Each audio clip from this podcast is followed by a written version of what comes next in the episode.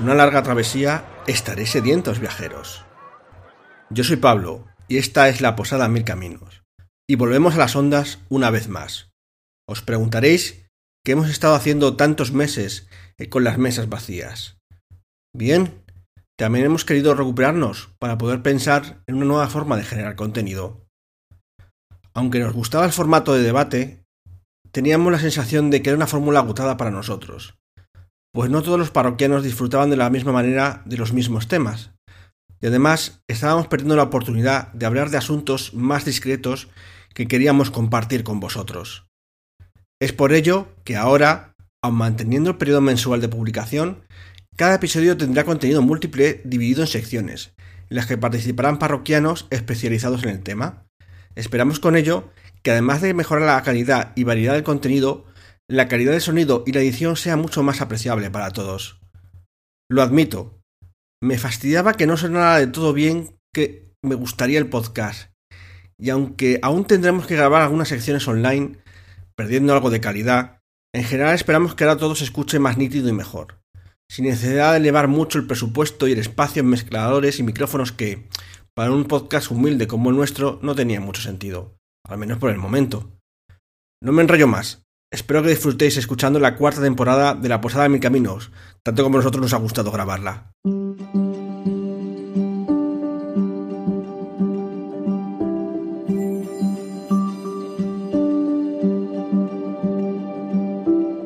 Bueno, bienvenidos de nuevo aquí a la Posada Mil Caminos. Estamos en nuestra nueva sección de mazmorreros, mm, calaboceros, que es una palabra que no sé si está muy bien dicha, Alberto. Pues hombre, peores cosas nos han podido llamar, o sea que tampoco lo veo tan mal. Sí, además en la Academia de la Lengua Española a veces ponen palabras más raras, así que tampoco sería tan raro. De todos modos, esto no es el calabocero, en realidad esto es el desván de la posada, ¿no?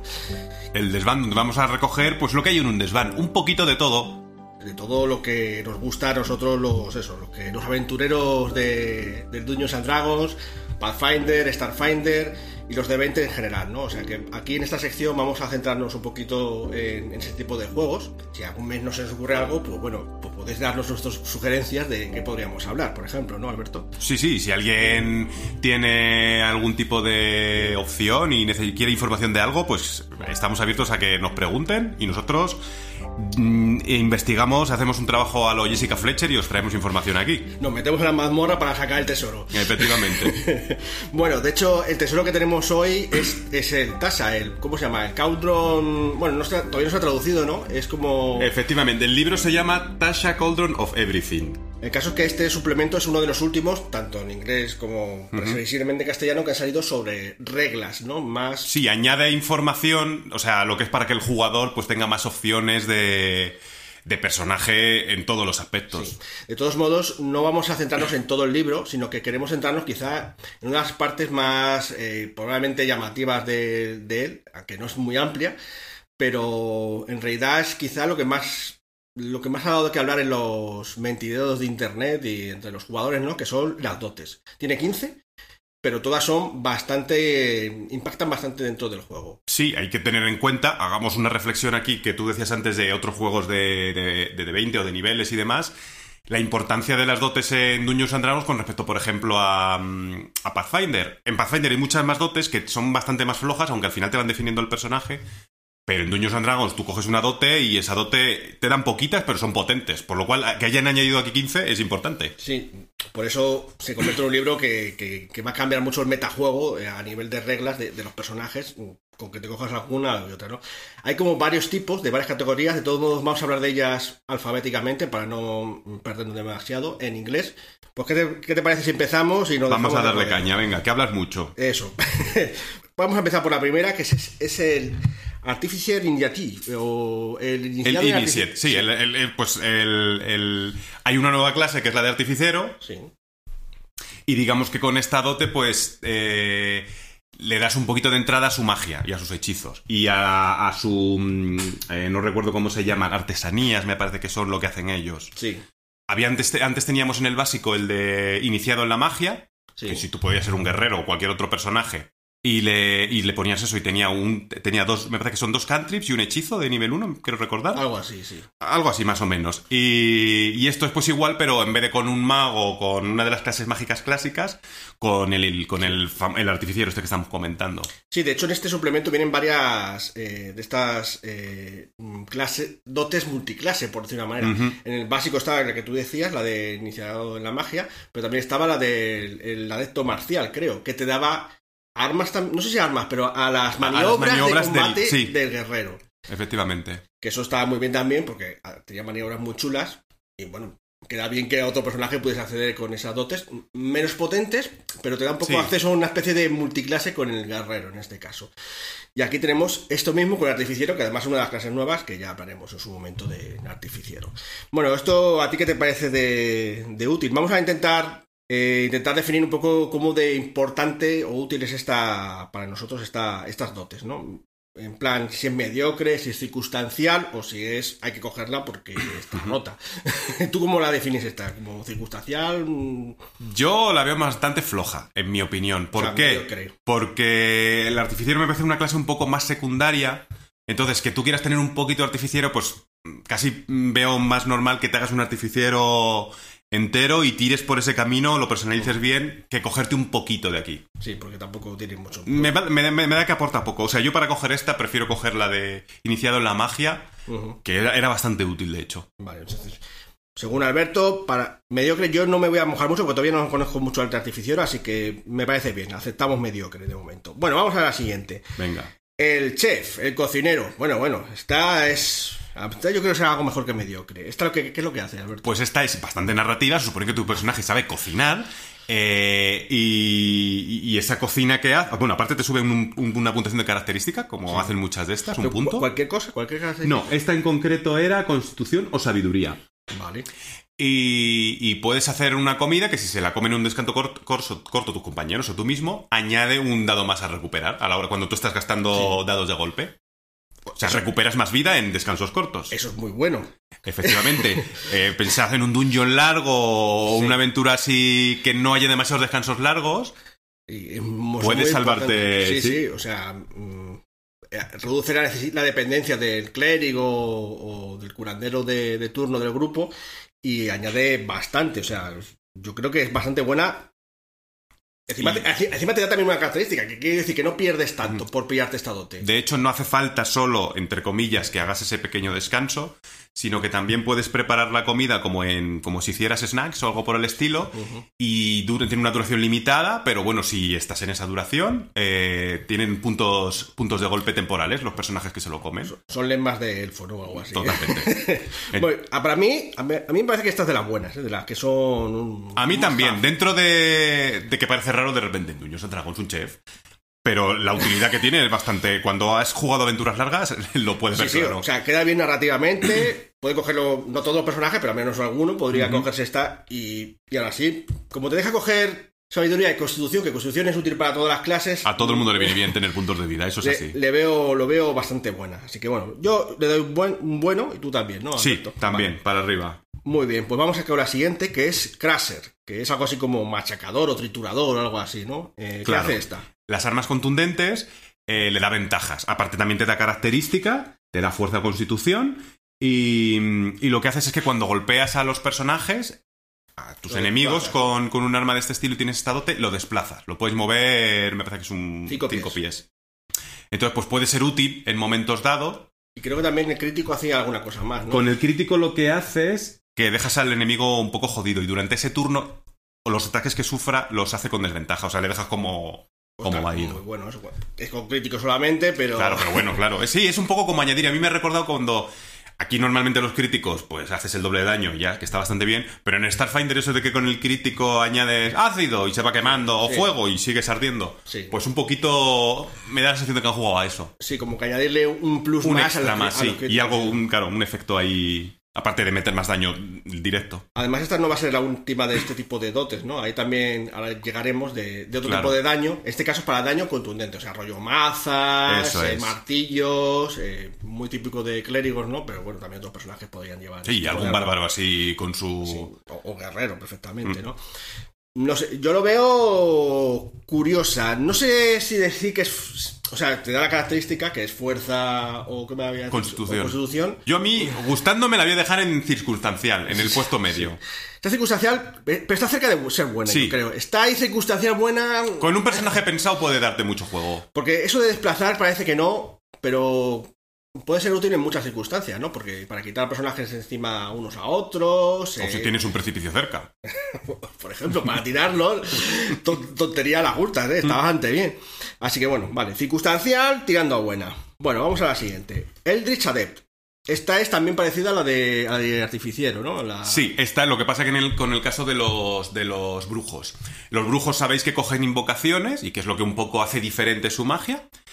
En este caso, un personaje que cumpla ciertos requisitos puede coger esto y coger una invocación. A mí me parece muy chulo porque hay invocaciones muy buenas, entonces pues yo qué sé, si de repente a ti no te apetece hacerte un, Brujo. un brujo, pero te mola mucho con lo que los brujos añaden el daño al, al Eldritch eh, Blast Sí. y tú lo quieres hacer con tu mago o con tu lo que sea, pues oye, coges esto y lo añades también. Me parece bastante útil. Y luego si eres un, un brujo, pues estás potenciando más todavía, vas a tener más que los otros brujos Sí, cogiéndote de, esta de hecho, esta en concreto es útil incluso para los brujos también, porque Sí, sí. mm, los potencia un poco más. De hecho, por lo visto, a- bueno, por lo visto, alguna de estos poderes eh, tienen requisitos y a menos que seas brujo, No los puedes, no puedes cogerlo. claro. Incluso aunque por más que seas mago o hechicero, si no cumple los requisitos de brujo, no puedes cogerlo de todos modos. O sea, es- está muy limitado de todos modos para otros personajes que no sean brujos. Pero bueno, está bien. Yo a mí la veo un poco circunstancial, pero ¿qué A mí me tú? gusta, fíjate, me gusta mucho. Tú la pones como buena entonces. Sí, yo la pongo como buena porque me, me da como buen rollo y nunca la he usado, pero me gusta. Está, te, te- suena bien, ¿no? Sí. Vale, bueno, pues sigamos con la siguiente. Bueno, estas también son de otro grupo, que son eh, Fate Touched. eh, Sí, un poco más de trasfondo, digamos. Tocados por la. por, por los Faeris o algo así, ¿no? Es. Esta es un poco para mezclarte, para hacerte personajes mestizos, ¿no? De raza, pero en este caso de raza, para coger Sí, cosas de otras razas. o que la magia de las hadas te afectó cuando eras pequeño. Aquí luego ya te inventas tu historia. ¿Qué hace esto en concreto? Pues esta te da, eh, te sube eh, característica, un punto, inteligencia, sabiduría o carisma, y luego te da un hechizo que te dan ellos, que es el Misty Step, y luego eliges otro hechizo. Y entonces esos hechizos los puedes echar una vez al día, sin gastar, si eres un personaje guerrero o lo que sea, pues lo haces una vez al día y ya está. Y si eres un personaje con slots, eh, no te cuesta ninguno tus slots. Este lo gastas una vez al día y listo. Mr. Step es un hechizo muy bueno. Mm, es bastante Y interesante. encima te dan otro más en- encima. Sí, el que te dan aquí es de, de la escuela de adivinación o encantamiento. Muy de hadas. Sí, pues de hadas. Pero bueno, que hay buenos hechizos ahí. No, no, y- también... sí, sí, puede ser y muy útil. Te da una característica que más orientados. Bueno, puede ser para muchos tipos, porque hemos visto ahí características que son útiles para bardos, para paladines, para hechiceros, Para mogollón. para, para magos. De hecho, esto, pues yo qué sé, es que, claro, fíjate que aquí sería interesante ya no solo para un personaje mágico, sino para cualquiera. Un explorador que decide que, pues de pequeño le criaron las hadas o que su familia era un hada o algo así. Pues con esto se puede subir la sabiduría que le viene muy bien para ciertas tiradas. Yo esta la pongo muy buena, ¿eh? Esta Yo me también. parece muy buena. es interesante y aparte que, bueno, juegas con tu trasfondo y le das potencia. Bueno, sigamos. Eh, iniciado en la lucha, eh, Fighting Initiative, que no sé qué hace esto. Pues esto lo que te da es un estilo de combate. Aquel estilo del combate del guerrero de defensa y que te da más uno a la CA o ataque con dos armas, todos esos. Mm. Entonces es muy útil, pues volvemos un poco a lo de... Es el equivalente al que hemos dicho antes del, del brujo. En este caso con un guerrero, pero claro, aquí también es útil, pues yo qué sé, si tú con tu mago, y vamos a poner... Normalmente un mago no se va a meter nunca cuerpo a cuerpo. Imagínate que tú tienes un mago que de vez en cuando se mete. Hay algunos que le gusta. ¿eh? Claro.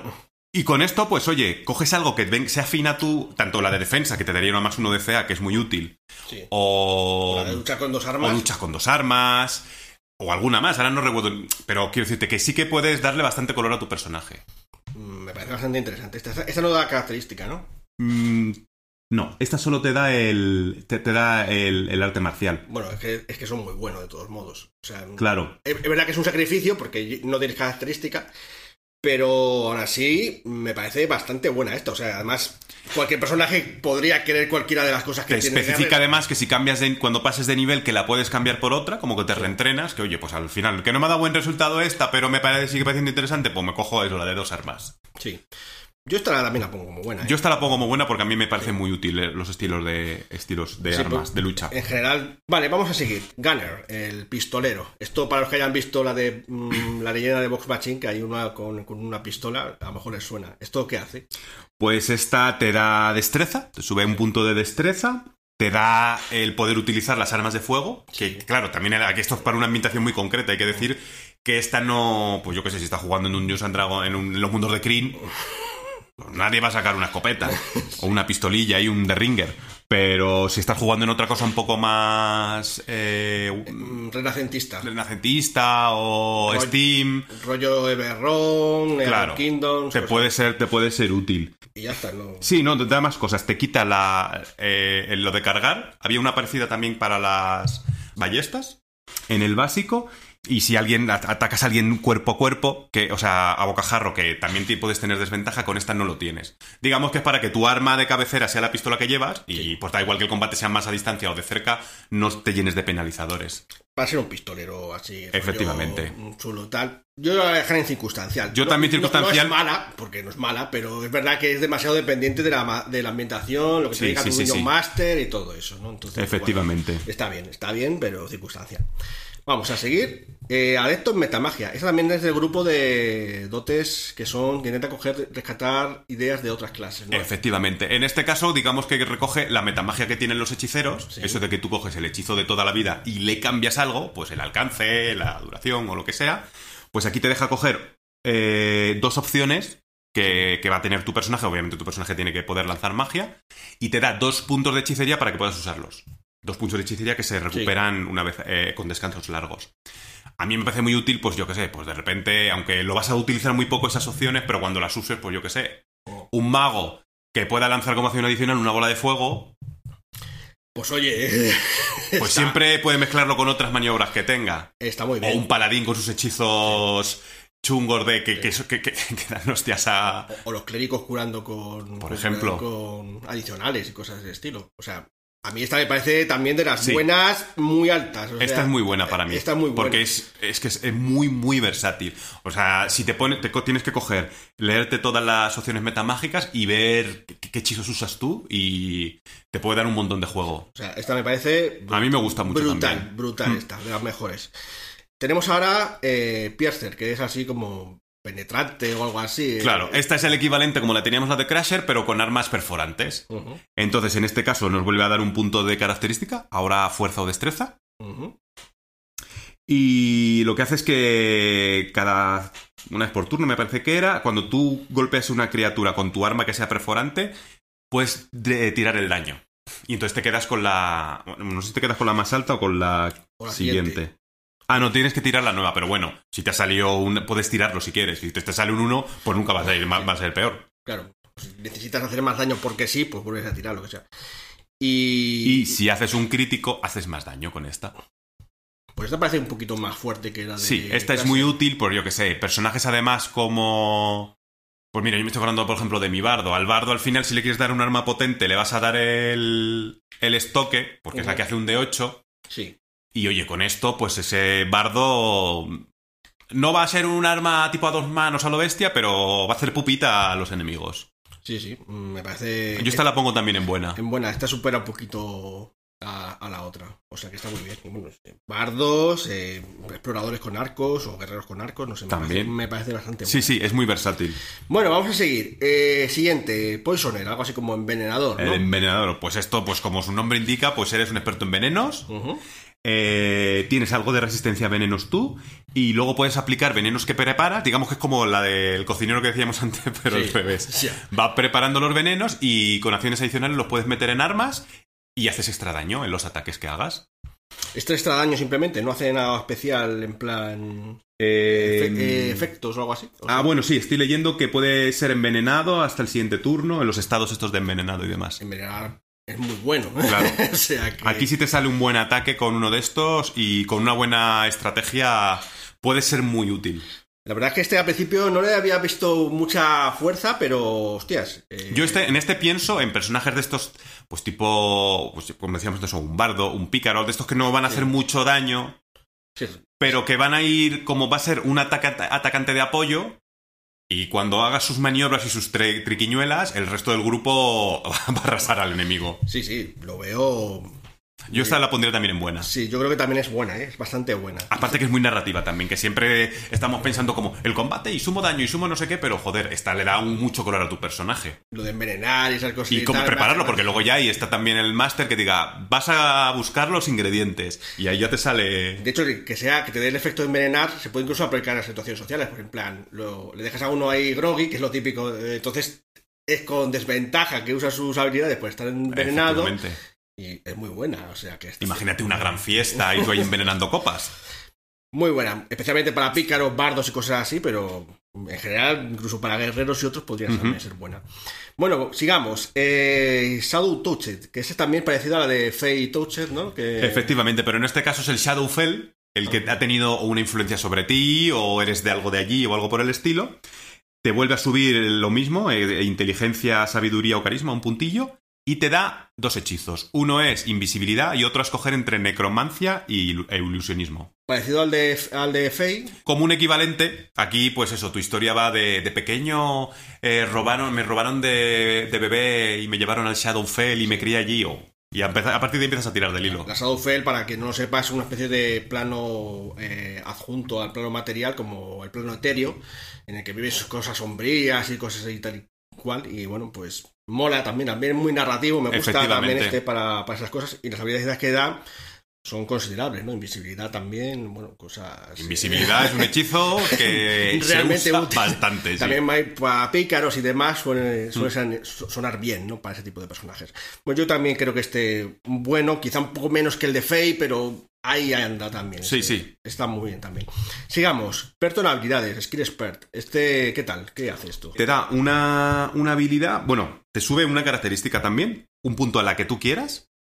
Luego te da una habilidad que coges más, donde puedes añadir tu proficiency bonus. Y aparte lo que te da es una, una especialidad, eh, un expertise, que es como lo que hacen los bardos. Pues que esto que significa que en vez de sumarle, si tu proficiency bonus es 2, le vas a sumar el doble, le vas a sumar 4. Sí. Entonces, pues puede ser útil porque depende también de las crónicas que juegues. O sea, si tu crónica es muy de combates y nunca hay Nunca. investigación o cosas así, a lo mejor le sacas poco chicha. Pero una crónica en la que haya narración y demás puede tener un peso importante. Sí, quizá le veo esta un poco más circunstancial. Sí, es más pero, circunstancial. Pero es buena, en, cierta, en la circunstancia es buena. Efectivamente. Es, es muy buena, ¿no? Porque algunas habilidades se usan mucho y pueden ser importantes en la, en la campaña. Así que bueno, circunstancial, pero bien.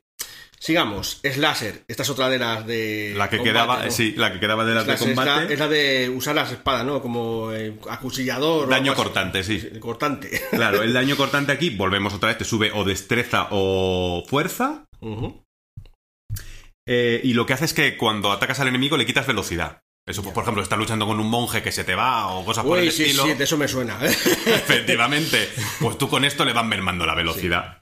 Y si haces crítico, tiene. le dejas al, al- al objetivo con, eh, con desventajas en ataques y defensas o algo por el estilo. O sea, también le dejas un poco como mermado durante un turno.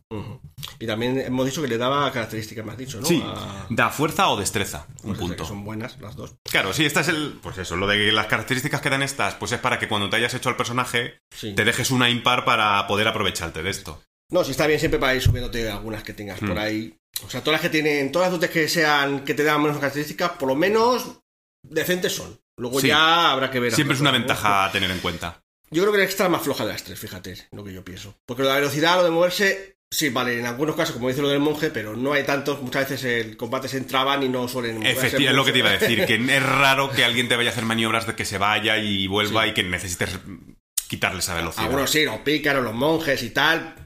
Pero claro, no hay tantos pícaros en estas circunstancias que. Nah, Yo también la veo esta más floja. Esta es circunstancial. Para mi gusto. Es circunstancial porque está bien, porque te da la característica, pero por eso nada más casi, Mm. porque si no sería casi mediocre.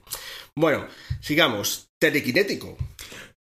Pues telequinético, como su propio nombre indica, te da... mm, Tienes telequinesis, por decirlo de algún modo. Lo, te da también un punto en inteligencia, sabiduría o carisma. Tienes el cantrip mano de mago, a mí me gusta mucho, es muy útil. Sí. Y luego lo que hace es que puedes hacer eh, como bonus action como empujar a personas. Que es un poco parecido a lo que hacías antes con el combate, pero aquí, pues bueno, si tu personaje sí que nunca se va a meter en combate, pues te puede ser útil. Es, yo lo veo circunstancial, pero en las circunstancias en las que sea puede ser muy útil. Sí, este está. También quizás este entre, entra dentro de lo circunstancial, pero está, es casi buena, ¿eh? Porque lo de empujar y eso. además a distancia, porque esto lo haces. Lo puedes hacer eh, con un objetivo que está a 30 pies. Sí, sí, o sea. Entonces tú eres el típico personaje, un hechicero, un mago así más flojo que no te escurre el cuerpo porque es lo normal. Y puedes intentar hacer, evitar que se te, que se te acerquen. Eso es uno. O también guerreros que quieras empujarles a la trampa o, Hmm. o quitar en medio. O un explorador que va poniendo trampas También. y entonces le vas empujando a sus propias trampas, a las propias trampas que has puesto tú. Por ejemplo, sí, el pícaro también o algo así. Está bien, está bien. Es circunstancial, pero se queda. Circunstancial alto, vamos a darle. Sí, circunstancial plus plus. bueno, y ya llegamos a la última, telepático. Pues igual, como su nombre indica, tienes telepatía, hablas mentalmente, te da un punto de sabiduría, carisma o inteligencia.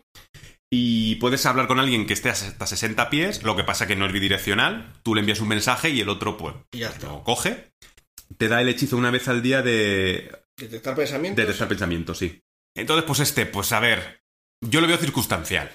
Es me- casi mediocre. Sí, a mí no, me acaba de gustar. Me- decir. mediocre y Yo circunstancial. intento imaginarme, pues, como te comentaba antes, una entrada a la americana y entonces, pues, alguien con este poder mental, pues, va dando órdenes y demás, nadie te va a escuchar, o sea, está muy bien, pero claro, tampoco te pueden responder. Si de repente alguien en otro sitio está viendo algo, no sé, a mí no me acaba de convencer del todo. De hecho, sí, lo voy a bajar también a, A a mediocre. Bueno, pues esta era la última, Alberto, así que creo que será útil para pesar sus, nuevos personajes.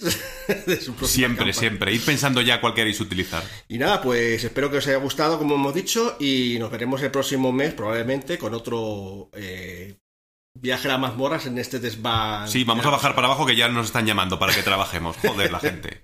Venga, hasta Venga, luego. hasta luego.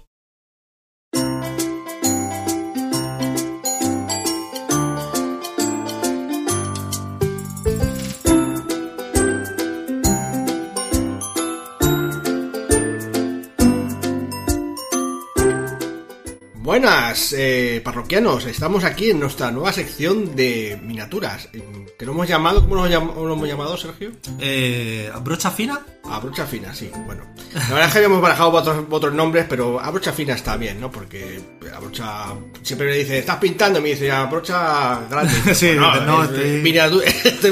Y dice, "Ah". Aquí, mira, si los oyentes tienen una sugerencia mejor, que la hagan. El caso es que vamos a dar unas pequeños pinceladas sobre pintado de miniaturas, miniaturas y también escenografía, porque de hecho hoy vamos a hablar de algo más cercano a la escenografía. Es un poco entre una cosa y la otra. Quiero poner primero en contexto a nuestros oyentes. Nosotros estamos jugando una campaña de Starfinder, la de Soles Muertos, ¿no? De AdSense. Aunque en, en el libro no viene nada sobre asteroides y demás, eh, yo había considerado, joder, pues me gustaría cuando hagamos cosas de, en el espacio y tal, pues tener también escenografía, porque tenemos escenografía para las miniaturas, en plan, pues, tenemos puertas, muros, eh, árboles, eh, mm, cajas, de todo. Mira, las naves ahí son muy tristes. Las ahí, naves flotan en el espacio vacío sin nada más. sin nada más, eh, un poco aburrido, ¿no? Aparte de las naves. Entonces dije, joder, pues estaría bien y tal. Y bueno, se comenté aquí a Sergio, que es el que me acompaña hoy aquí para hablar de las miniaturas, ¿no? Podríamos hacer eso o algo así. Vi cosas ahí por internet, hechas con impresora en 3D y tal. Pero bueno, Sergio dije, yo te hago aquí una. Te hago unos asteroides, unos meteoritos que lo flipas. Y eh, bueno, nada, pues eh, de eso os vamos a hablar, ¿no? Que, que te pusiste así un poco. con- con- Sí, efectivamente. Eh, bueno, saludar a los oyentes. Eh, y sí, eh, pues cuando me dijiste lo de los asteroides, estuvimos a mirando y yo dije, es que hacer piedras, piedras que flotan en el espacio, esto no tiene que ser tan difícil. Y bueno, pues eh, tiré de recursos eh, pues naturales o del chino y más o menos he ido ahí creando. De hecho, vamos a hablar primero de los ingredientes para hacer unos tus, tus propios asteroides para casa. Esto puedes usarlo tanto para Starfinder como para Traveler, Star Trek, Star Wars, todo Sí. lo que pueda tenga escenografía para de naves espaciales, que hay muchos, pues se podría usar para esto. De hecho, diré que son piedras. En muchos casos se pueden incluso hacer para ponerlas en mitad de un escenario cualquiera. Sí, Sí, pero bueno, vamos a contar eh, aplicado a, a combate espacial o escenarios espaciales. Vamos a ver con qué, lo, con, qué lo hemos hecho. Por un lado, hemos, sí que hemos comprado algunas cosas, pero súper baratas. Eh, hemos comprado unas peanas transparentes, ¿no? Porque, bueno, que están en el espacio, no hace falta pintar las peanas, que se podría también hacer alguna cosa, pero bueno, no tiene mucho sentido, ¿no? Es peanas transparentes. Y además también un, un palito de cuántos... eh, Creo que eran de 12 centímetros los palitos, pero los cortábamos a la altura de A una dos y pulgada, medio. sí. Sí, una pulgada. Pero de grosor era más de, de uno y medio, Eh, no, de grosor sería medio centímetro como mucho. Ahora mismo tengo duda. de 3 milímetros. Yo Tres creo que era. milímetros. Yo creo que son de 3 milímetros, sí. Las peanas de 2,5, Dos y medio, sí. que son las típicas de, de miniaturas normales, que también se usan normalmente en las naves espaciales, para, en esa escala. Em, pues compramos tanto eso como las peanas. Haría falta algo de pintura, de hecho no mucha, ¿no? Sergio. Bueno, si, a ver, si ya pintan eh, otras cosas, eh, realmente con las pinturas que ya tengan, porque bueno, al final es eh, pintar pintar igual que se pinta cualquier otra cosa, o sea, pinturas no muchas. Si solo se va a pintar eso, si solo se va a hacer la escena, prácticamente grises, a lo mejor algún marrón. sí, También depende de hasta dónde queramos llegar. Sobra decir que los palitos también los compramos, eh, eran de 3 milímetros, pero son de son transparentes también, de, de resina. Creo que están impresos en 3D. De hecho, para que lo sepan los oyentes, nosotros lo hemos comprado en Green Staff, en Green Staff World, ¿vale? Que es una compañía que se dedica sobre todo, bueno, sobre todo, eh, es especialista en asuntos de miniaturas, escenografía y demás, y tienen cosas, también tienen pinturas, si queréis. Y, Sí. Bueno, pues eso. Entonces necesitamos un palito de 3 milímetros más o menos de, eh, de grosor, Una, Una- peana transparente de sí. dos y medio. Sí, una más o menos de altura del palito de unos dos y medio para que quede, pues más o menos es, es el tamaño estándar, de la altura estándar. Y pinturas las que queráis, normalmente grises, negros, blancos, Sí. pues son piedras. A fin de cuentas. piedras, es. Y un pincel viejo, Un pincel viejo, sí. para hacer pincel seco mucho. Y luego ya la magia. ¿Con qué, con qué has hecho los asteroides? Bueno, eh, eh, la verdad que mm, cuando asumí el reto dije, ¿y con qué hago yo piedras? ¿no? Entonces, bueno, eh, lo primero que, que hice fue con lo que yo hago, hago rocas normalmente para, pues, o sea, para peanas de otras miniaturas que digamos que se apoyan en una peana. Y es corteza de pino, que es una tontería. O sea, si tenéis un pinar cerca, cogéis y cogéis corteza, que la vais a ver ahí, la podéis cortar al tamaño que queráis, pintado de negro y con pinceles secos en grises, te queda una piedra. Es así. Entonces dije, bueno, pues si esto lo pongo en una peana transparente, con un palito transparente, pues un asteroide. Entonces, bueno, eso fue, fue la primera aproximación que hice, que hice de una roca. Imprimación en negro, o sea, pintamos la base de la piedra en negro y hacemos pincel seco. Quien no sepa lo que es el pincel seco, le invitamos a que escuche nuestro podcast sobre pintura.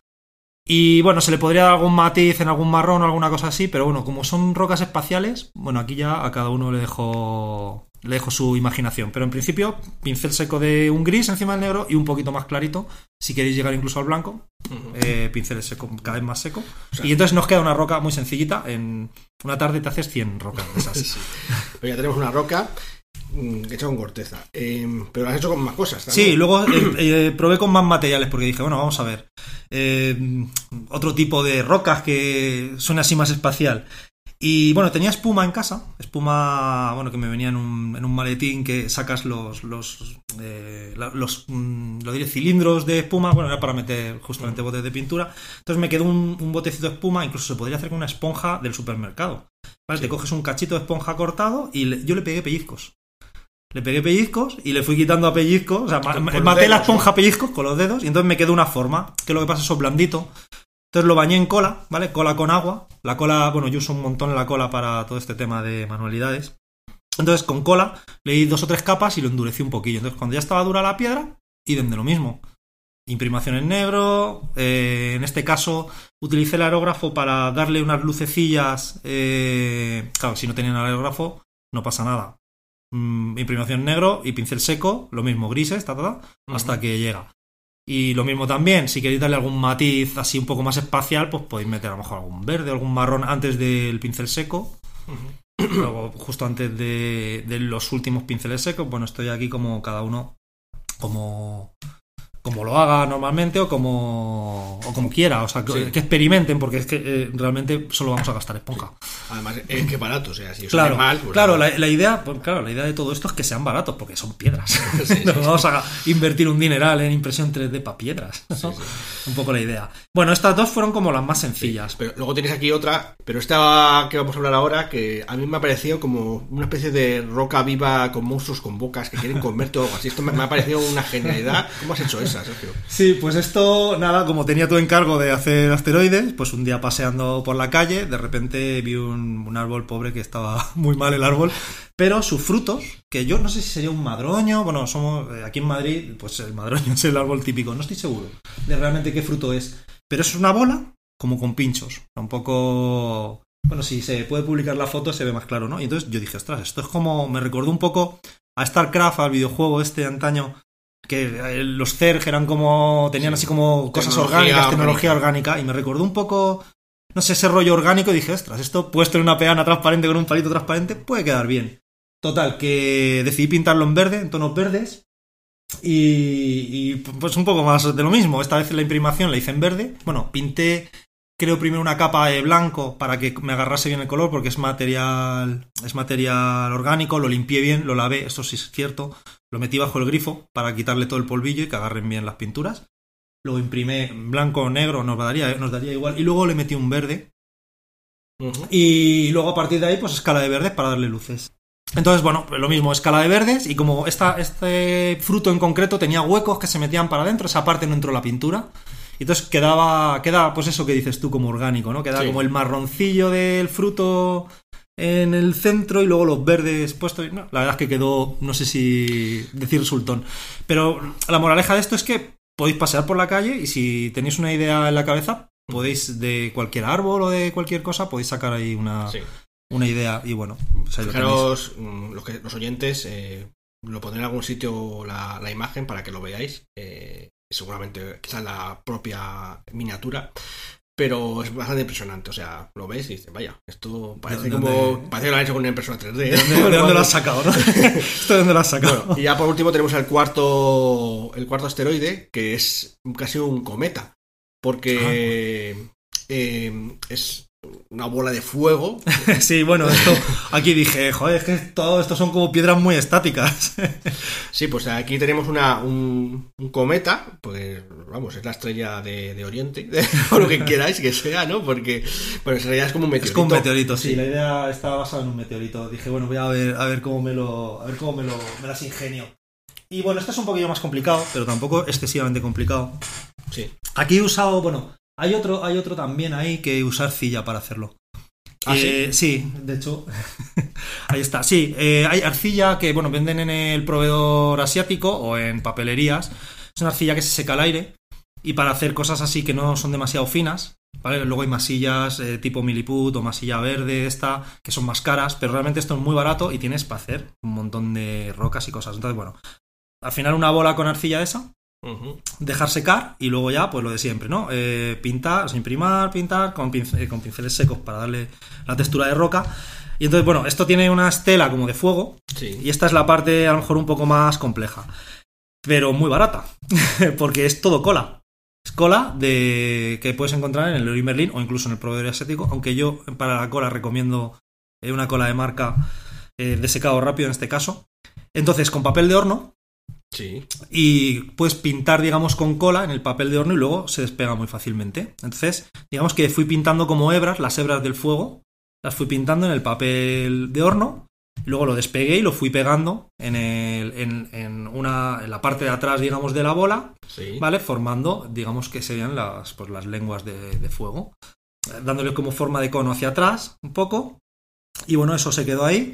Con un baño de cola lo unifiqué todo para que se quedase bien empastado junto con la roca. Y luego ya, pues, eh, pues pintura. Es verdad que aquí he usado el aerógrafo para hacer los degradados. Sí. Que es verdad que a lo mejor no todos tienen aerógrafo. Se puede hacer sin aerógrafo, es un poquito más lento, con pintura muy diluida. Bueno, como sería un degradado, ¿no? Entonces, bueno, toda la parte de atrás simplemente es pintar como si fuese fuego. Sí. ¿Vale? O sea, como si fuese una hoguera normal. Y el reto está un poco en la parte de adelante, que bueno, de hecho, si lo miras con ojo fino, ves que al final no es. Pero claro, había que hacer como donde impacta el meteorito con la atmósfera, es, está el rojo vivo y Sí. va, va perdiendo un poco de temperatura. Entonces, bueno, aquí me fijé mucho en fotos. Y básicamente, pues con, con haciendo degradados, pues desde el blanco hasta el rojo, dejando que se viese un poco eh, el negro o el oscuro de la roca, pero amarilleado, como si estuviese rodeado con fuego, ¿no? Sí. Y, y bueno, pues aquí por observación, también la experiencia un poco a lo mejor ya Sí. de haber pintado otras cosas, haber pintado más fuegos.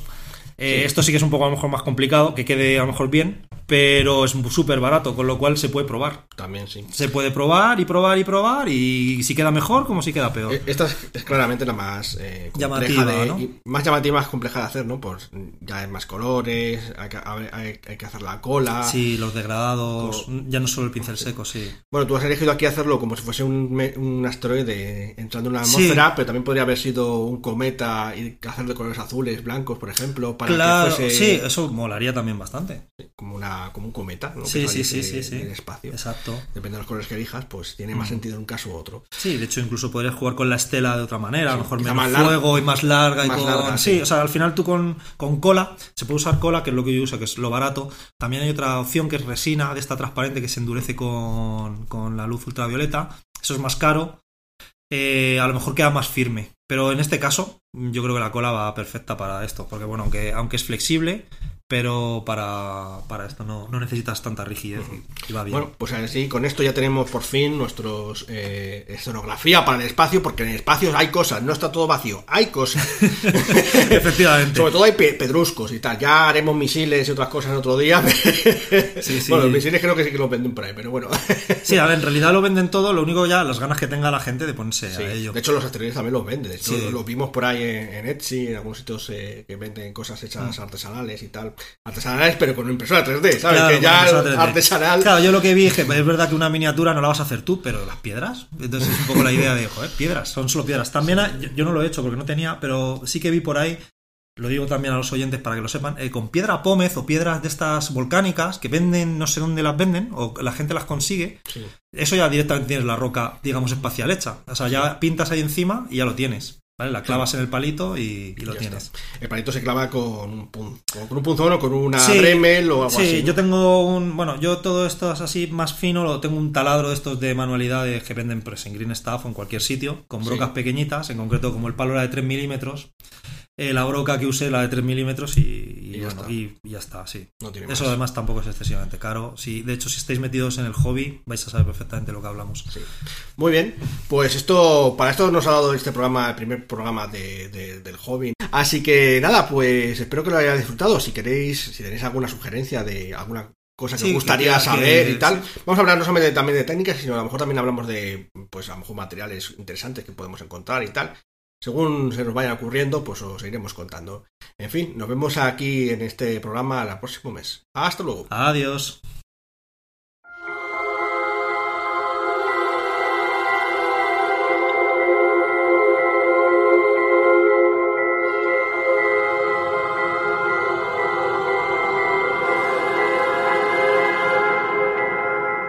Hola queridos oyentes, estrenamos esta cuarta temporada eh, con una nueva sección eh, llamada El Faro. Y ustedes dirán, ¿y qué es esto del Faro?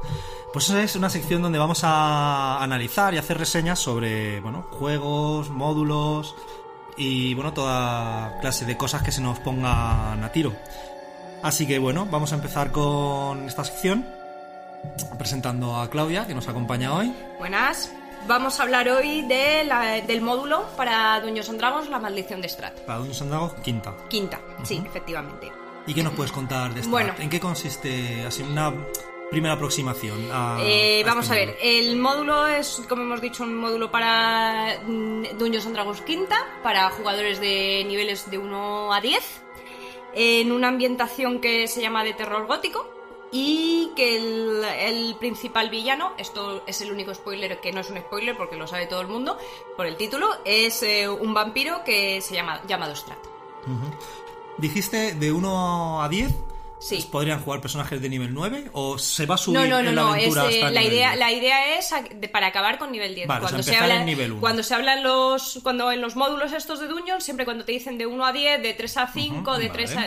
El, te quieren Es, decir. es lo que va a crecer el personaje en ese modo. eso es, de dónde tiene que empezar hasta dónde tiene que llegar. Muy bien. Bueno, dijiste que está ambientado en. Está ambientado, es una ambientación de terror gótico que Terror se llama. Ra- Ravenloft, Ah, bueno. que es, es par- es particular de, de Dungeons and Dragons. Y muy conocida. Muy Eh, conocida, exactamente. Esta, esta ambientación tiene, tiene un poquito de historia porque es prácticamente de, de los inicios.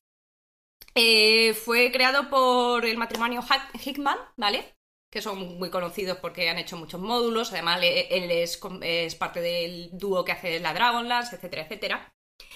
Y bueno, eh, tiene una historia bastante curiosa de, de arranque porque mm, esto lo cuentan en, el propio, la, intro- la propia introducción del, del libro. De repente Hickman y estaba jugando una partida con sus compañeros, una mazmorra, no sé qué, no sé cuántas, y les aparece un vampiro. Y entonces se quedó como descuadrado con el vampiro ahí porque decía, este vampiro que pinta aquí en esta mazmorra entre orcos y, y, y kobolds. Un vampiro es, es una cosa de terror, con cierta entidad, y no pinta aquí. Y este tipo de cosas de las mazmorras, así, no sé qué, como aleatorias, sin, sin sentido, no le convencía mucho y de hecho empezaron a hacer entre los dos una serie que se la llamaron las Nick Venture o Nocheaventuras, que eran, se caracterizaban por cuatro cosas, que eran aventuras de una sesión o dos como mucho, que fueran algo más que matar bichos y, recoger tesoro, que tuvieran una historia interesante y entre mezclada con el desarrollo de la historia. Y que tuviesen las mazmorras con lógica arquitectónica. Bastante curioso. Sí, entiendo. Este trabajo llevó a, a que Hitman fuera contratado por, por TSR, que es la editorial original de Dungeons, para Sí. quienes no lo Sí, sepan. de hecho, yo iba a hacer un pequeño inciso que esta aventura es eh, la adaptación a edición quinta, pero data del pasado. Exactamente, es, eh, es ahí a donde vamos. Entonces, eh, se publica en el 83 eh, ya como forma parte de Dungeons and Dragons primera. Tiene tanta relevancia y tanto gusto la gente por ella que de esa aventura, en, segunda, se crea un universo, una ambientación que es la que llaman de Ravenloft, que es un invers- universo, eh, está en un, en un semiplano, que no es el mismo de General de Dungeons, y que tiene pues su propia ambientación, sus propios monstruos, sus propias cosas. Eh, esta ambientación eh, actualmente sigue estando existente, sigue estando vigente, hay material de campaña, etcétera, etcétera. Eh, lo- y, eh, de- y hay incluso libros, un juego de mesa, mm, o sea, y hay bastantes aventuras, lo que pasa la mayoría son de segunda. Una cuestión, eh, ¿se podría jugar a Strat sin tener la ambientación de Ravenloft? En- Sí, perfectamente. Me- luego, bueno, la aventura de, ya te digo, la mayoría de las aventuras son de, son de segunda. La única que se ha adaptado en todas las versiones ha sido la de Strat, ¿vale? Que de, hecho- de hecho ha picado tumbos porque mm, en, tercera y tres y, tres y medio, de cuarta no hablamos, eh, pasó a manos de White Wolf. Y luego ya en quinta la, recuperó Wizard of the Coast. Y entonces han sido los que han sacado este manual del que vamos a hablar hoy que es eh, que lo han llamado Curses of Strat, porque, o sea, la maldición de Strat, porque ha ido cambiando también de nombres, etcétera, etcétera. Y recuperaron el matrimonio Hitman como colaboradores en él. Y bueno, eh, la verdad que es, ha habido una evolución muy notable que se va a notar en un detalle muy, muy particular, que es que el primer mm, primera publicación eran treinta y tantas páginas, 32 creo que eran, y ahora mismo el libro son 250. Sí, parece que ha crecido. Sí, una de las colaboraciones, de hecho, una de las aportaciones que han hecho los Hitman en esta última versión es que ellos, al parecer, dice la leyenda urbana, no sé cómo decirlo será, lo juegan todos los Halloween con sus amigos. Y entonces una de las cosas que han añadido ahora es que han añadido mm, personajes, ideas nuevas y una de las cosas que lo ha hecho crecer, aparte de todos los años de juego, la del desarrollo del mundo de la Ravenloft como tal, etcétera, etcétera. Me pregunto si, se- si seríamos capaces de acabar esta aventura en una noche. No, ahora actualmente, como es- existe actualmente, no es de para jugar una noche. Bueno. Sí, me lo temía. Eh, bien, eh, hemos dicho, hemos hablado que ha publicado Wizard este libro y qué pinta tiene. Bueno, la estructura, o sea, la- el formato externo del libro y tapas, eh, papel, todas esas cosas son Es Dungeons. Dungeons, que sabemos que tienen todos un, un este general igual. Eh, Tiene bastante. Luego, ya lo que es la maquetación interna, tiene bastante dibujo, ¿vale? Em, de- y, por ejemplo, muchos mapas, etcétera, etcétera. Eso me parece que está bastante bien, bastante cuidadito. Em, el- los dibujos, además, es- eh, tienen un poco como. Hay algunos que son como más realistas, otros que son como más góticos. Esos a mí, en- especialmente, me parece que. O sea, el dibujo está bien. en Sí, el caso, dibujo ¿no? está, está bien, está, está bonito. Luego, lo que ya no es fuera de lo que es la edición, etcétera, etcétera, la organización del libro está bien, considerando que son 250 páginas, ¿vale? Entonces, eh, tiene una la primera parte, que son la introducción y los dos primeros capítulos. Te habla de lo que es el módulo, indicaciones de cómo dirigirlo, por ejemplo, consejitos de cómo hacer, dar ese ambiente de terror. Te habla pues del mundo, la gente, no sé qué, de cómo jugar a Strat. etcétera, etcétera. Y todo un poco como prepararte la historia. Luego de ahí tiene del, eh, del, capítulo 3 en adelante son todas las ubicaciones de- de- del mundo de, la aventura. Eh, es lo que pasa, es importante que esas ubicaciones no están situadas por nivel. Porque esto es un mundo abierto, es, una, estru- es una. se considera una aventura de un módulo de tipo sandbox. Y entonces, ¿qué pasa? Que cada zona tiene un nivel. Eh, entonces, realmente los jugadores pueden elegir dónde ir. Eh, bueno, claro, ahí ya depende del director de juego. Se puede jugar, eh, evidentemente, en modo sandbox, que el director de juego hardcore a, a tope Sí, y que el director de te juego. obliga, entre comillas. No, no, no, no. el- el- eso es, Ah, es- revés, claro, que, que los jugadores hagan lo que quieran y entonces pueden acabar muy mal. Claro, y una preguntilla. Por ejemplo, los jugadores pueden acabar muy mal, claro. Eh, si los jugadores deciden dónde ir, eh, ¿los niveles de las ubicaciones se adaptan? ¿O son igual de difíciles? Me da igual el nivel que. Eh, el va- vamos a ver, te vienen unas pequeñas indicaciones como para intentar. ¿Cómo ada- suavizar? Eh, pero, pero, em, pero son unas indicaciones demasiado pajas. Vale, realmente sí que tiene un orden. Habría un orden. Claro, y entonces seguir. es lo que te digo que aunque es- eh, se hable de, de este universo, o sea, de este módulo como modo sandbox, es más recomendado jugarlo en otra cosa que llaman que es matriz cerrada. Que sí que te están dando opciones, pero te las están calibrando para que intentes ir por el camino más adecuado para que tu- no haya un total, total party kill, ¿vale? Sí, sí, sí. Porque es verdad que hay ciertas zonas que son bastante peligrosas, incluso estando en tu nivel. Sí, pues esta tiene fama de ser una aventura difícil para los jugadores. Sí, es, es, eh, es, eh, es dificililla, sí. Que tenemos las ubicaciones que no están ordenadas por nivel porque no es lineal. Eh, tú tienes un- planteamiento de historia. Pero los jugadores lo pueden seguir, no lo pueden seguir. mm, No es, no es eso ya te Sí, digo, ellos tienen cierto margen de, De- de maniobra. de maniobra, etcétera. Entonces, incluso puede pasar que tú les plantees la situación y que esa historia que decidan. decidan que pasan de ella, que les da lo mismo. Bueno, ¿Vale? Como debe ser. Exactamente. bueno, entonces el libro más o menos podrías decir que te ha gustado la organización. Sí, la organización está bien porque es lo que mm, es lo mejor que puedes hacer con una estructura de libro de sandbox. Eh, es a la vez infernal como director de juego porque son 250 páginas y si quieres más o menos seguir la historia tienes repartidos cachitos de la historia por todo el libro. Sí, te has tenido que leer el libro antes de empezar a... Y, y no solo leer el libro, sino retener la información de los puntos relevantes de la historia y dónde está cada uno. Y entonces hay veces que tienes como sensación de, de no abarcar. Sí, yo aquí recomiendo a nuestros oyentes, si alguno se la compra para o se, la, se hace con ella para hacer de narrador, que se compre estos posit que hay, que se ponen en los libros de colorines, es posible que te... Sí, yo, yo de hecho lo tengo lleno de, de marcapáginas eh, por todas partes porque, porque es el, ya digo, es el, a lo mejor, bueno, hay directores de juegos que llevan muchos años o muy tales y, Y tiene entonces una memoria inmensa. brutal y les da igual, pero para los que son un poco novatos eh, resulta tal.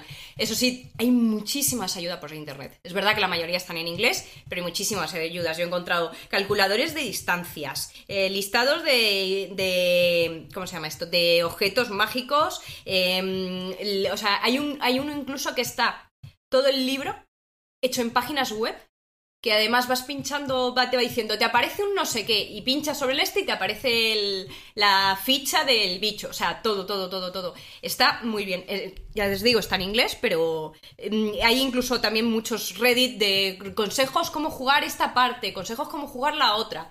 Que, bueno, ayudan mucho, la verdad, dan, dan muchas ideas porque es bastante abierto y entonces hay muchas veces que dudas, dices, ¿cómo enfoco esto? ¿Cómo enfoco lo otro? Etcétera, etcétera. Bueno, o sea, hay ayuda externa un montón. Un montón. Vale. Eso sí, claro, como digo, está en inglés. Si no manejáis el idioma, pues eh, se reduce bien. Bueno, nuestros oyentes manejan el inglés y mucho más. Y luego ya mm, del contenido del libro quedan unos apéndices que te vienen pues la información de los monstruos exclusivos de Strat, mapas, Bueno, sí. De- todo el ese material tipo. necesario para poder jugar. eh, un, un trasfondo nuevo específico de esta aventura. Y también viene un- una parte que es el, un anexo que es la aventura para jugadores de 1 a 3. Porque mm, lo que es la aventura-aventura, la principal, es de 3 en adelante. Se puede empezar de 1 si se juega esta aventura previa que no es obligatoria. Evidentemente, si llegas con jugadores de tres y quieres jugarla, pues la juegas, que no, que no pasa nada. Te será más suave porque es para jugadores de, más de menor nivel, pero eh, se puede jugar, evidentemente. Vale, o sea, podemos empezar desde nivel 1. Sí. Creamos fichas, jugamos eso y si sobrevivimos, seguimos la aventura, ¿no? Efectivamente. Perfecto. Y por último, incluye un mapa. Un mapa además grande, no sé si es Dina, es Dina 2, una cosa así. Un... Sí, se explica, ¿no? Es como cuatro Sí, veces el libro. sí, una así. cosa de esas, o no sé si son O cuatro o seis. Está bien artísticamente, no lo considero práctico. Porque tienes, en un lado tienes el mapa del valle y cuatro o cinco mapas de las ciudades. Si tú quieres mantener el misterio del sitio, de que lo van Mm. re...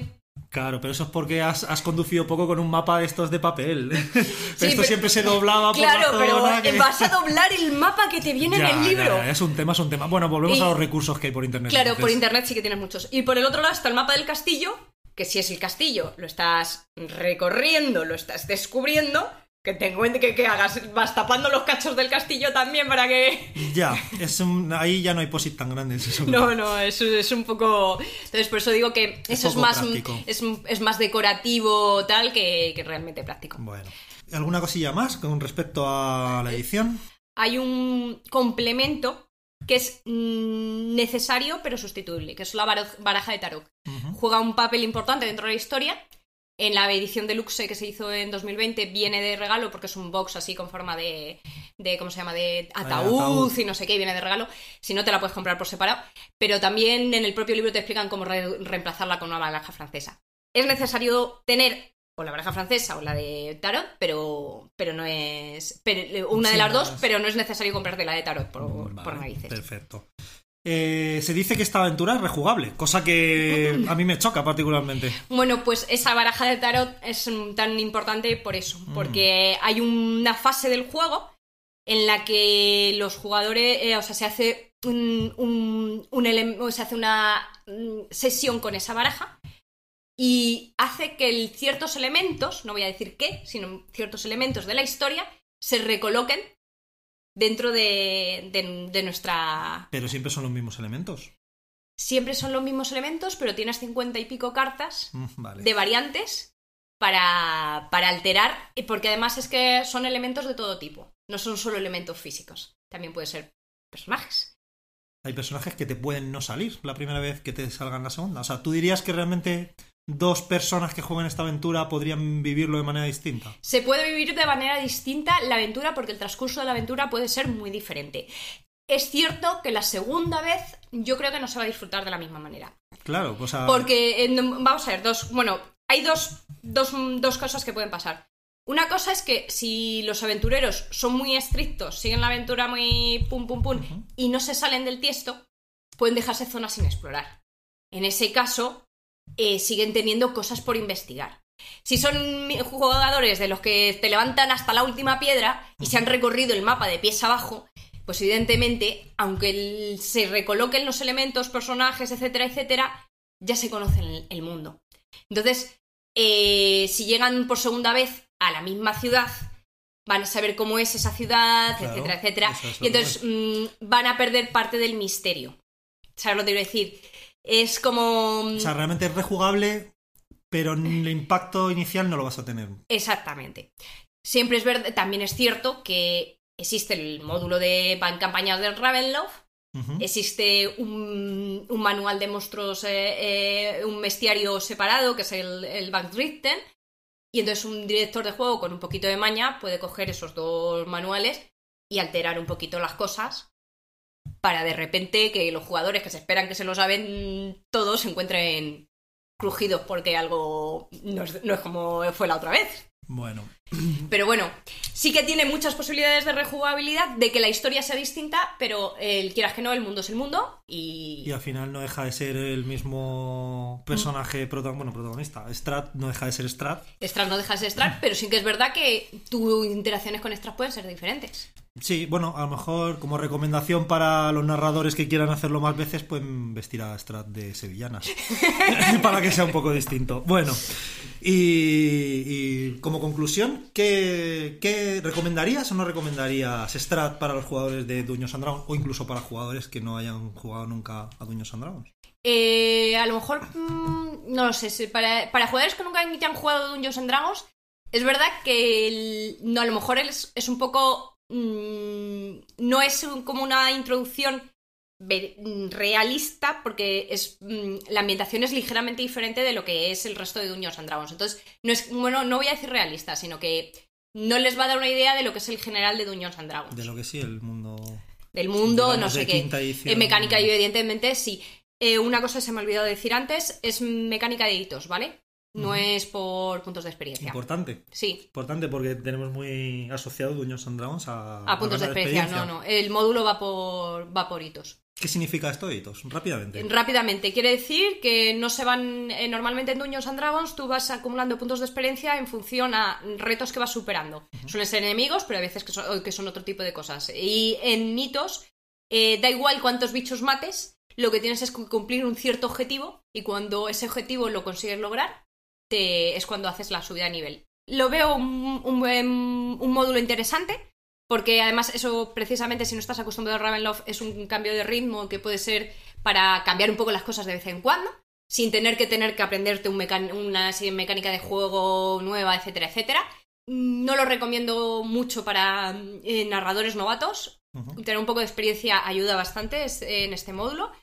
Y. mm, pero se puede hacer con mucha tranquilidad, mirándote los foros para todas las ayudas, etcétera. Se podría llegar a hacer, eh, se puede llegar a hacer, evidentemente.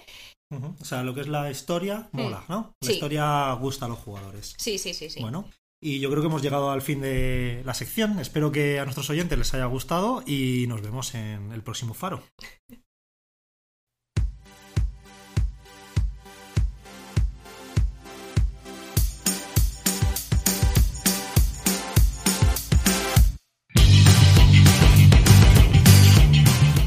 Bueno, pues sí, para acabar este primer podcast de nuestra nueva etapa, que ya sé que teníais ganas, volvemos otra vez con el noticiario, que también sé que tenéis ganas de escucharme mi preciosa voz y esas noticias tan interesantes que os mando y que os cuento y los, las novedades que hago que os gastéis los dineritos. ¿A que sí, Pablo? Sí, sí, hacía mucho tiempo que no nos encontrábamos aquí al final del camino del primer episodio de la Posada Mil Caminos. Y ya tenemos ganas de ver qué es todo lo que ha salido, que ha sido muchas cosas. Obviamente no podemos repasarlas todas porque sería un trabajo inmenso, pero sí que podemos hablar un poco de lo que está por venir o que ya ha llegado, que es más llamativo, ¿no?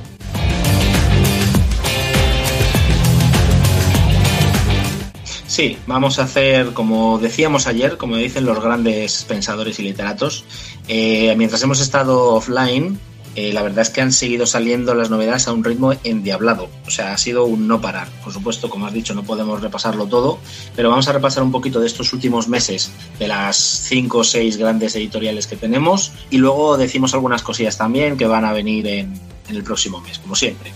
Entonces yo empezaría, eh, sin ir más, porque ya me han dicho que tengo poco tiempo, eh, empezamos con Hill Press. Tengo que descatar, destacar varias cosas. Eh, soy cliente de Hill Press, de, varios de sus artículos y de sus líneas. Sí, he sido siempre muy crítico, aquí me habéis escuchado más de una vez, pero parece que han hecho casi lo imposible y se han puesto al día No con las creo. publicaciones, sí, con las publicaciones y con los envíos. Bueno, tengo que decir que estoy en peleas porque me falta una cosa que no me la han enviado, pero bueno, eso ya es un tema personal. Han conseguido cerrar Liminal, eh, hacer el All School Essentials, que por lo visto había muchas ganas. Yo no soy consumidor, pero había muchas ganas. Y el Zombie World, que es el juego de rol de cartas, que también había muchas ganas. Y eso, lo importante es que a pesar de todo el tema del papel y el transporte y demás, por fin parece que se han puesto, que se han puesto al día, oye, y yo me alegro por ello. Bueno, ya menos mal. Liminal estaba ya cerca de convertirse en nuevo HeroQuest, la verdad. O sea, Sí, la verdad que sí. Que hablando Justo de es que me ha, sali- ha salido en estos meses la versión de. No de. no de Dionisio, pero sí de la de Hasbro, ¿no? Ha salido, sí, la versión 30 aniversario, si no me equivoco por las fechas. En castellano, en castellano, bueno, en inglés y en castellano. En inglés creo que ya hablamos de él y lo, lo interesante es que ya ha salido en castellano, ya lo tenéis en todas las tiendas a un precio más que asequible. Uf, vaya. Sí, de 175 euros o por ahí, ¿no? Eso es, súper asequible. Y bueno, ahí está para los amantes del, del reto del, del old school a tope. Sí, sí. Más, más ol- old school que eso no hay nada. No, la verdad que no. Bueno, pues eh, la siguiente editorial que queremos hacer mención es Edge. Edge ha seguido sacando suplementos de Chulu a tope. Para mi gusto, tengo que decir algunos de dudosa necesidad y precio excesivo. Esto los he visto contigo y a mí me parece que en algún momento a Edge se le está yendo de las manos la cantidad de, de suplementos que está sacando. Pero bueno, Eh, eso sí, ya bueno, gustos colores. han sacado suplementos que son muy suplementos en el sentido de que son prescindibles, ¿no? Porque, no sé, a lo mejor el libro este que de ilustraciones de, de los de las criaturas de los mitos, campo. sí, son bonitos, pero mm, aportan muy poco, ¿sabes? Solamente es casi, Mm. Pues, como El inspirativo. arte, es el arte. Es el arte inspirativo y un pequeño texto. Tampoco te creas que ahondan demasiado. De hecho, me gustaba mucho más el de el que sacaron para, para la quinta edición de, de Dungeons, ¿no? Que venían los monstruos con todo tipo de características y muy bien explicaditos. Casi Sí, me parece es- incluso más útil para la madre Cthulhu de, de los años 20. Sí, la verdad que sí. Bueno, también han sacado el esperado Alien, que le he podido además hace muy poco echar una ojeada y he visto mucho aire en las páginas. O sea, es un libro muy gordo, caro para mi gusto. Eh, bueno, caro, mm, precio estándar, pero para lo que contiene dentro, me parece que con otras ambientaciones, y esto lo hemos comentado en Petit Comité, con otras ambientaciones, pues como el Traveler o otro tipo de juegos futuristas, creo que puedes recrear el Alien sin problemas sin tener que gastarte esa pasta para tener mm, fotos de la peli. De la peli son las fotos, no Eh, sí, hay algunas, fotos, hay algunas fotos de la película, algunas ilustraciones, pero vamos, que mm, he visto mucho, mucho aire. Fí- Fíjate, al contrario que el, que el Star Trek, que tiene mucho texto, el Alien me parece que tiene muy poco. Ya. Hombre, es que el universo de Alien creo que está, es un poco vacuo, ¿no? Es un poco genérico en cierto sentido, excepto por el propio Alien. Sí, y por el tema de las corporaciones, porque es cierto que en muchos artículos hablan que, bueno, no, Alien no es solo Alien, y entonces dices, bueno, entonces ¿para qué coño estoy jugando al Alien? Perdón por la palabrota. Pero entonces, ¿para qué estoy jugando al Alien? Si me vas a hacer una partida sobre empresas y corporaciones, para eso juego otras cosas. Sí, de hecho, el Traveler, como has dicho, hasta el Starfinder está lleno de corporaciones raras y cosas Sí, así, ¿no? Sí. Entonces, y más pues, bueno, aliens que en Starfinder. sí. Pero bueno, no sé, sí que, sí que tiene una ambientación un poco pesada y tal, pero el libro quizá es también un poco de coleccionista, yo creo. Sí. Y si queréis jugar al Alien, pues mira, justo ahora va a salir la caja de inicio, que viene un libreto de 100 páginas, eh, una aventura, el mapa, que tiene buena pinta, un montón de fichas, un montón de cartas y lo más importante es 20 dados en total, que son los dos juegos que te vendían aparte, que esos sí que eran caros. Entonces, mira, si alguien se quiere dar el gusto, quitarse un poquito jugar al Alien, mira, cómprate la caja de inicio, que te viene mucho más apañada y, y te echas una partida y ahí se queda guardada. Bueno, pues también a lo mejor te gusta mucho y te anima a comprar el resto, no sé. También. Pero ¿Y bueno, eh, yo eso sí, os pido que lo miréis antes de comprar. No es una compra que te diga cómpralo sin mirarlo porque te va a encantar. No, echarle una ojeada antes si podéis para, para tomar vuestra propia opinión. De hecho, estaba pensando que incluso no hace falta ni irse de Edge, porque también ha sacado un suplemento que también de una calidad cuestionable, ¿no? Que es el de eh, Chulúa en las épocas. Y una de las Sí. épocas que, que habla de todas las épocas, que ya están recreadas, de hecho, en suplementos anteriores de otras ediciones de, de Cthulhu, que, aparte de la edad victoriana, eh, medieval y tal, está también recreada la futurista. Así que perfectamente puedes también es, con ese pequeño suplemento de Cthulhu Sí. recrear Sí. una partida de Alien, porque Mm. los bichos de Cthulhu Mm. son muy Alien Ay. también. Ahí ya si te gusta más el sistema de 2 de 20 o si te gusta más el sistema percentual, pues bueno, eso ya va en gustos, pero en la ambientación efectivamente la tienes. Bueno, Sí. eh, y con esto con terminamos, ¿no? Sí, eh, vamos a hablar sobre The Devir. Devir, a mí me parece que se están volviendo locos con el Pathfinder de la segunda edición. Creo que les debe haber ido tan, tan, tan bien el básico y el, y el bestiario. Bueno, es más, en este grupo en la posada tenemos una biblioteca llena de manuales básicos de Pathfinder. Sí, nos hemos vuelto Porque nos básicos. Nos encantó la relación, sobre todo de calidad, precio y tamaño, porque es brutal lo que te vale para lo que tiene, de gordo que es. Y creo que se han venido arriba. Se han, les ha visto que tienen un filón ahí, que la gente está aceptándolo súper bien, que está teniendo muy buena acogida.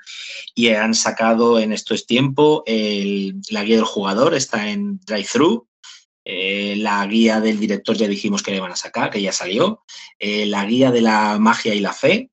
Y Esa aparte está, están. está por llegar esa, sí. También está en Está por llegar, sí, pero está ya anunciada. Y la senda que habían empezado de la senda de aventuras de la era de las cenizas, ya están sacando el quinto libro, o sea, es decir, ya está cerrada. El sexto, Por lo tanto, de hecho, hay- ¿no? Pues creo que es quinto o sexto, no estoy muy seguro, pero sí, Yo el yo último. seis.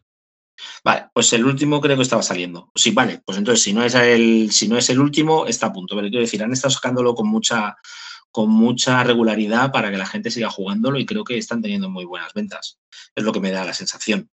Un poquito más lentos están yendo con Starfinder, que nosotros estamos más viciados, Sí. pero bueno, están sacando cositas como han sacado la armería y bueno, no llevan tampoco mal ritmo con las aventuras en la Tierra Media. Han seguido sacando algunas cosas del anillo único, que yo pensaba que no iban a sacar nada más. Y, y se les está retrasando un poco, yo creo, la segunda parte del enemigo interior, que la tienen anunciada para Warhammer. Yo creo que son, son dos libros muy gordos y les debe estar costando sacarlo. Sí, bueno, es como serán complicados, con muchas referencias cruzadas y, Sí, y entonces Mm. costará, aparte de pues, los problemas que hay con el papel y eso que todavía seguimos arrastrando. Sí, eso es lo que han sacado. Y lo que está por salir, tenemos una aventura introductoria para Starfinder, que yo tengo muchas ganas de jugarla, o de hacer que la juegues tú, no lo sé. Ya veremos. Que es el de- ah, como no me dejas hacer el Isoki, pues entonces que a lo mejor he dicho, claro, digo, te lo puedes hacer tú si quieres, que se llama El deleite de los cacharreros. Que introducen una nueva clase, que son los eh, tecno, ahora se me ha ido la cabeza, los tecnochatarreros, algo así, y que construyen cosas mágicas con, con chatarra que encuentran. Me recuerda mucho a los roehuesos, tengo que decir. La verdad es que el nombre de la fan. aventura suena bien. Y además es la primera Sí. que sacan que es una aventura autoconclusiva, no es una senda de aventuras, ¿no? Eso es, sí, es la primera que han sacado y por lo que hemos visto tienen intención de sacar más, entiendo que si les funciona, que yo creo que les va a funcionar bastante bien. ¿Tú crees que va a ser mejor eso que las sendas de aventuras, que son un poco largas y que no todos los grupos Pues- son capaces de mantener durante ah, semanas y semanas, ¿no? Para jugarlas enteras. Pues mira, ahora que estamos acabando nosotros la senda que teníamos empezada de Starfinder, te digo que la verdad es que da mucho gusto jugar una senda completa, una aventura tan, tan completa, tan larga. Pero sí, de vez en cuando tener alguna aventura suelta para jugar no viene mal. Creo que deberían hacer un 50-50. O sea, seguir sacando sendas largas y ir sacando cosas cortitas para, para descansar un poco la mente. Sí, yo creo que así, pues a todo el mundo convences, ¿no? Mm, Sí. Y algo muy terrible que he visto es que van a sacar un juego que se llama Alice ha desaparecido. Me ha parecido terrible cuando he leído la sinopsis. Creo que era, o sea, había visto el título en varios sitios como de un juego que había mucha gente esperándolo, pero cuando he visto cómo se juega, o sea, creo que a más de uno le explotaría la vesícula. Sí, pues fíjate que al, al que le explotaría la vesícula eh, es el tipo de juego que le gustaría por la ambientación, pero claro, la manera en que se juega es como... Cuéntanos, José. Eso es. Eso es, es cuando quedas con tus amigos en un bar y todo el mundo se pone con el móvil y nadie habla entre ellos, pues eso es el juego. Es un juego que lo, describen como un juego mudo. O sea, un juego en el que todos los jugadores se escriben mensajes de texto por el móvil, simulando eh, darse pistas de qué podría haberle pasado a Alice. O sea, es una serie de adolescentes total. O sea, el estilo 13 razones y todo este tipo de series de, de desapariciones de adolescentes en las que todos los chavales se mandan WhatsApps y mensajes para decir, oye, Alice ha desaparecido, ay, ¿qué le puede haber pasado? Vamos a buscarla. Y nadie habla en la partida. Esto es- ¿No recuerda también este juego un poco, por esas características un poco de misterio? ¿Cuál era este que, que era mm, de que había de que los jugadores se mataban unos a otros, que era medio en vivo? El Kill. El killer. El killer, eso. es un Killer, poco. Un poco Sí, idea sí. de killer, ¿no? Un poco idea así, pero bueno, la verdad es que me, me- me ha sorprendido mucho que, que saquen eso. Pues ya te digo, para ese tipo de cosas quedo con vosotros y me voy a tomar una cerveza. Y nos ponemos todos con los móviles, a mandarnos memes y cosas así. Que es lo que hacemos ya, ¿no? O sea que. Eso es, que es lo que hacemos. Bueno, algunos lo hacen incluso jugando. No quiero decir de nadie, pero, bueno, bueno, está bien. pero sí. Bueno, y, y ahora que hemos hablado de Pathfinder y Starfinder, eh, nuestros amigos de HT Publisher han sacado, que son muy valientes a mi entender, eh, un mecenazgo. ¿De qué? Dilo, dilo tú, Pablo, porque es que a mí se me erizan los pelos. Bueno, no sé por qué valiente, de Pathfinder. Sí, porque me parece que la. Quiero decir, eh, sacar un Pathfinder para Savage World, creo que sí, eh, hay mucha gente que le gusta el Savage World, pero y, creo que más, que el sistema de Pathfinder. O sea que. ¿Tú crees que va a funcionar? Bueno, En ya- ventas. Ya, está Bien. funcionando. Sí, es cierto que lo han, que lo han conseguido muy rápido. Y ya, Pero ya es no el sé. mayor éxito de HT Publisher, es verdad que tampoco es que sacase Bueno. cosas, mm, eh, digamos. de- Bueno, el Deadlands tuvo mucha acogida. Eh, ¿Me dices que ya han sacado más dinero que Deadlands? Yo creo que sí. Me Ah, parece pues que. eso tengo- Y, y apostaré. Y si no lo han hecho, yo creo que van a sacar más que con Deadlands, fíjate. Madre mía, pues lo voy a revisar y si no, pido perdón públicamente en el próximo podcast. Eso lo dejo yo apuntado. Pero vamos, a mí me parece una, o sea, quiero decir, no me parece una temeridad, pero un poco sí, porque el sistema de Pathfinder eh, de, de The Beat ya está como muy asentado, tiene mucho material, se tendría que poner muy al día. Vale, si te gusta, es como decíamos de Alien y el Chulu, si te gusta más un sistema que otro, bueno, pues puedes adaptarlo, pero sacar un libro completo, todo de la línea, eh, no sé, me parece complicado, pero bueno, oye, No sé. Hay gente, que, Valientes. hay gente que le gusta la ambientación de Pathfinder porque tiene su, su cosa. su Sí, sí, sí. No, no es igual que Reinos Olvidados y tal, es otra no, historia. no, no. Y la quieren jugar con Savage World, pues nada, adelante. Pues lo que Les doy, les doy el, mi, mi bendición, si es que la necesitan, que ya sé que no, pero bueno. Bueno, están ahí Pues- en ello, así que si quiere alguien en unirse al mecenazgo, pues ahí lo tiene Sí. en su página. Está todavía ahí activo a tope. Y otra editorial que igual, que se me va de las manos. O sea, es que hay algunas editoriales que en estos meses se han vuelto como loquísimas para mi entender. Eh, Son los de Shadowlands. Han hecho durante estos meses una convención con bastante éxito ahí en Barcelona y, y es que mmm, no terminan de hacer un mecenazgo ya me llega un mensaje, un email con el siguiente mecenazgo, con nuevos libros como El Raven, eh, basado en la obra de, Edgar Allan Poe. de Edgar Allan Poe, gracias. Este libro, eh, han sacado un montón de suplementos de, de chulo, están sacando cosas, de esoterroristas, de, bueno, pues eso, empiezan uno, sacan otro, o sea, están pum, pum, pum, pum, que es genial, ¿eh? Me parece genial, pero vamos, que, que los veo igual, que se me va de las manos, que no, no me da tiempo a apuntar tanta cosa.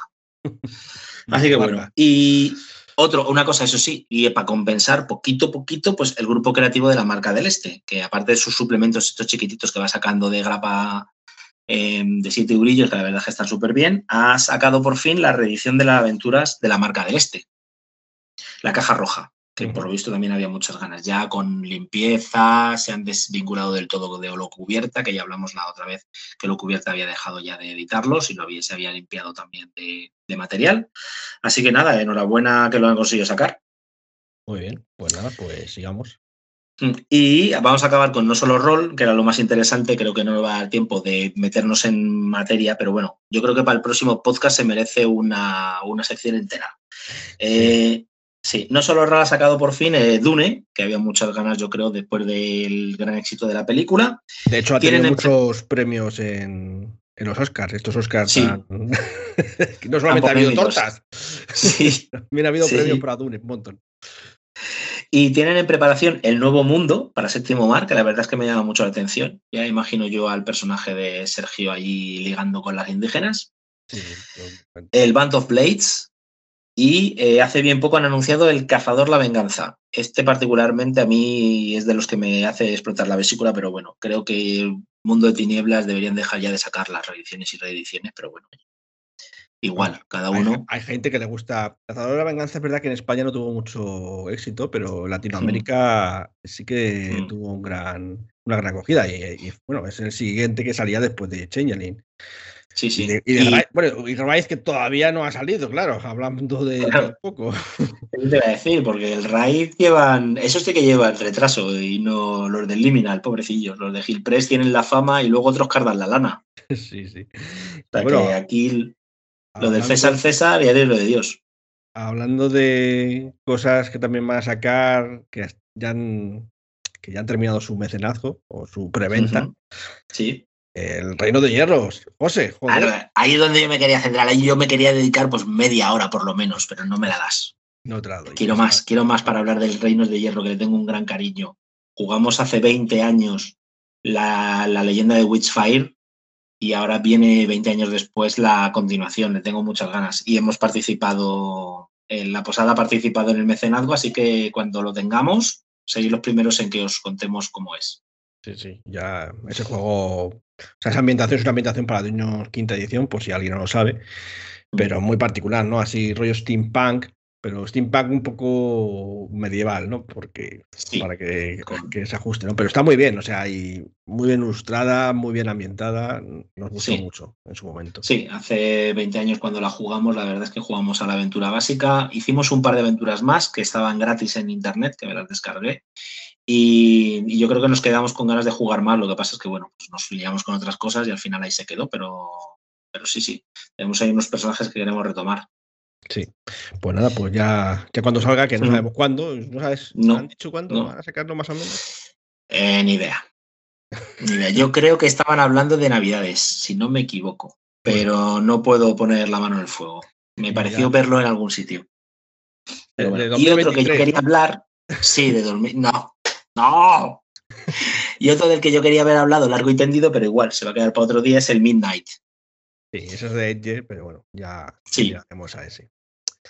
Bueno, Así que nada, ahí ya mm, se me acaba el tiempo, me estáis barriendo los pies y fregando. Viene Alberto, que quiere echarme, sí, y, sabemos. y sí, para que cerremos, que se quiere ir a casa.